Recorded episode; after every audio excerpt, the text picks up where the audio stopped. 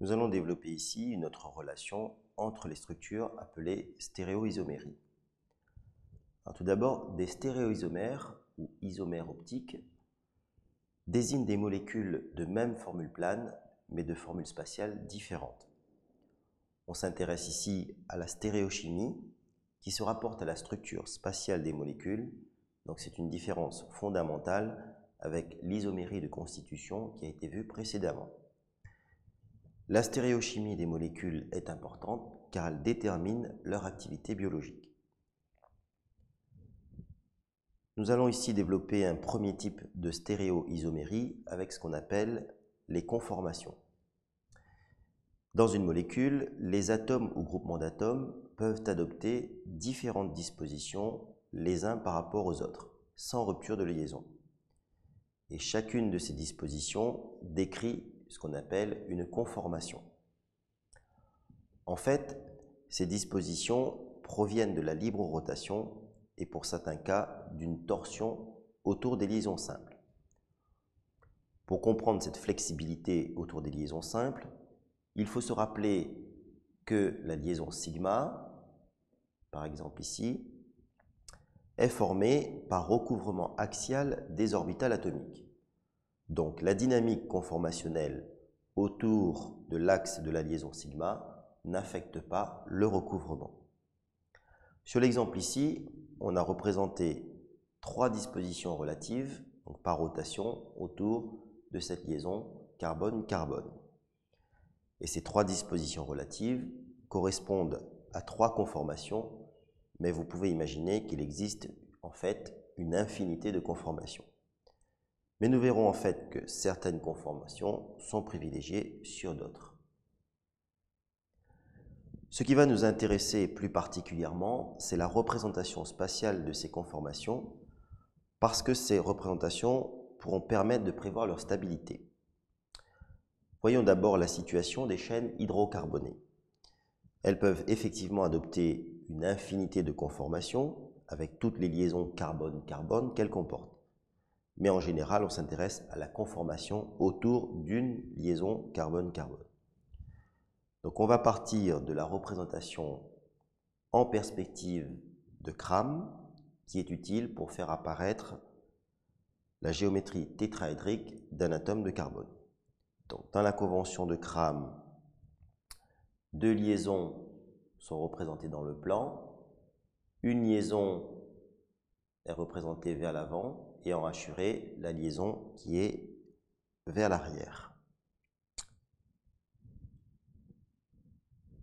Mais on utilisera plus couramment la représentation projective de Newman, qui facilite l'analyse des conformations avec la disposition relative des atomes non directement liés. Si on reprend l'exemple précédent, pour obtenir une projection Newman, eh bien, il faut se placer ici dans l'axe de la liaison carbone-carbone pour laquelle on veut étudier les conformations.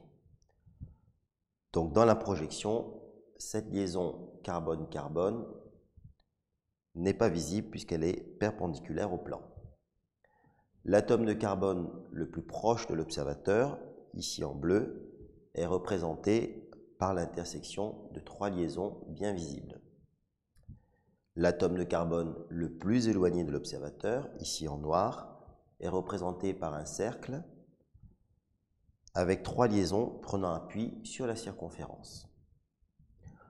Et donc avec cette projection, on voit bien ici la disposition relative des atomes non directement liés. Par exemple, cet atome d'hydrogène et cet atome d'hydrogène qui ne sont pas directement liés.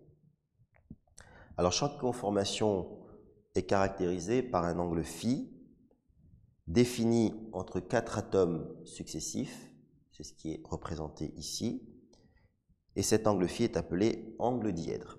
Donc dans la conformation représentée ici, l'angle dièdre vaut 60 degrés.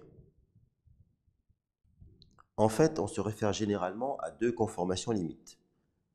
La première est appelée conformation décalée avec un angle dièdre de 60 degrés, caractérise une disposition synclinale.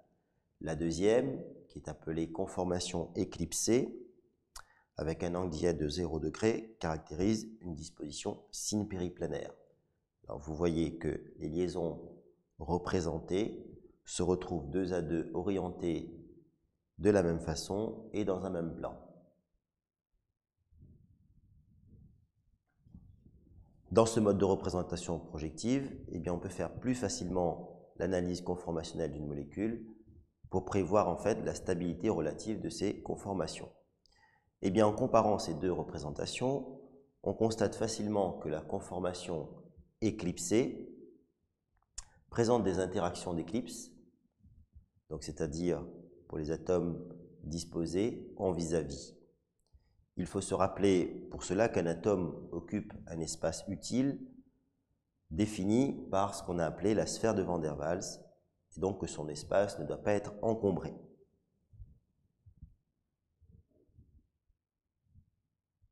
Cet espace utile sera plus important pour des groupements d'atomes. Si on analyse l'exemple ci-dessous, on peut constater que les conformations décalées ne sont plus équivalentes. Dans la première, les deux groupements volumineux CH3 sont disposés dans des directions antiparallèles, ce qui caractérise une conformation décalée anti. Dans la deuxième, les deux groupements sont dans une disposition synclinale qui caractérise une conformation décalée gauche.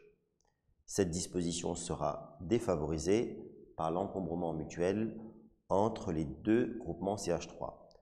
On parle de gène stérique ou d'encombrement stérique. Donc nous avons décrit ici un premier facteur qui défavorise la stabilité d'une conformation. Ce facteur stérique augmente bien entendu avec la taille des atomes ou des groupements d'atomes et leur distance relative. On peut aussi avoir des interactions de nature électrique. C'est le cas lorsque la structure comporte des liaisons polaires qui, rappelons-le, constituent des dipôles électriques. Dans l'exemple ci-dessous, on retrouve une conformation décalée gauche qui est défavorisée bien sûr par le facteur stérique, donc l'encombrement entre les deux atomes de brome, mais en plus par les interactions dipôle-dipôle qui sont plus fortes ici. Donc l'effet stérique et les interactions dipôle-dipôle sont réduits dans la conformation décalée anti, qui est donc la plus stable. Voyons maintenant le cas des cycles saturés. Dans un cycle, il existe des tensions dues aux contraintes de l'enchaînement cyclique. Les sommets d'un cycle adoptent alors des dispositions relatives dans l'espace de manière à réduire ces tensions. On obtient alors des conformations caractéristiques en fonction de la taille du cycle. Vous avez ici différents exemples avec les angles de liaison de l'enchaînement cyclique. Et vous constatez que les tensions de cycle diminuent lorsque la taille du cycle augmente, c'est-à-dire qu'on se rapproche de la valeur de 109 degrés caractéristique d'un arrangement tétraédrique. On s'intéressera particulièrement à la conformation du cycle saturé à six éléments, donc le cycle hexane, qui est représenté ici dans sa forme la plus stable et qui est appelée conformation chaise. Eh bien, nous allons examiner cette conformation chaise.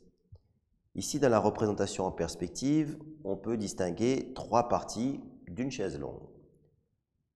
Le dossier, l'assise et son prolongement avec ce qui pourrait constituer un repose-pied. Eh bien, on définit un plan moyen avec les milieux ici, donc le milieu de chaque côté de l'hexagone. Et on distingue deux orientations des liaisons. Les liaisons axiales en rouge qui sont perpendiculaires au plan moyen et elles sont alternativement vers le haut et vers le bas. les liaisons équatoriales en bleu qui pointent légèrement en dessus et en dessous du plan, alternativement vers le haut et vers le bas. Vous remarquerez que chaque sommet correspond à un arrangement tétraédrique. Si vous regardez cet atome de carbone numéro 1, on a bien la représentation d'un carbone tétraédrique. En fait, cet hexagone est flexible et il peut, par torsion, adopter une autre conformation limite appelée conformation bateau. Cette conformation intervient dans le basculement de la chaise et l'équilibre entre une forme chaise vers l'autre forme chaise décrit ce qu'on appelle l'interconversion de la chaise. Et dans cette interconversion, les liaisons axiales deviennent équatoriales et réciproquement. Donc si on prend l'exemple de cette liaison ici sur l'atome de carbone 1, qui, qui est ici axiale, eh bien cette liaison devient équatoriale ici dans l'autre conformation lorsqu'on a fait le basculement.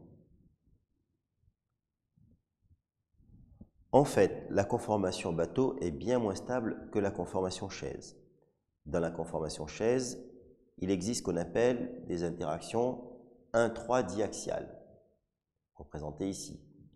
Donc 1-3 pour la position relative des deux atomes ici. Dans la conformation bateau, il y a des interactions d'éclipse qui sont absentes dans la conformation chaise et qui sont très défavorables à la stabilité de cette conformation bateau. Dans le cas du cyclohexane, nous avions dit que les deux chaises étaient strictement équivalentes. La situation est différente lorsque le cycle comporte un substituant volumineux. Dans l'exemple ici, c'est la conformation chaise la plus stable qui est représentée ici. Et vous voyez que le substituant volumineux est porté par une liaison équatoriale. En effet, s'il est porté par une liaison axiale, il générerait de fortes interactions 1,3 diaxiales.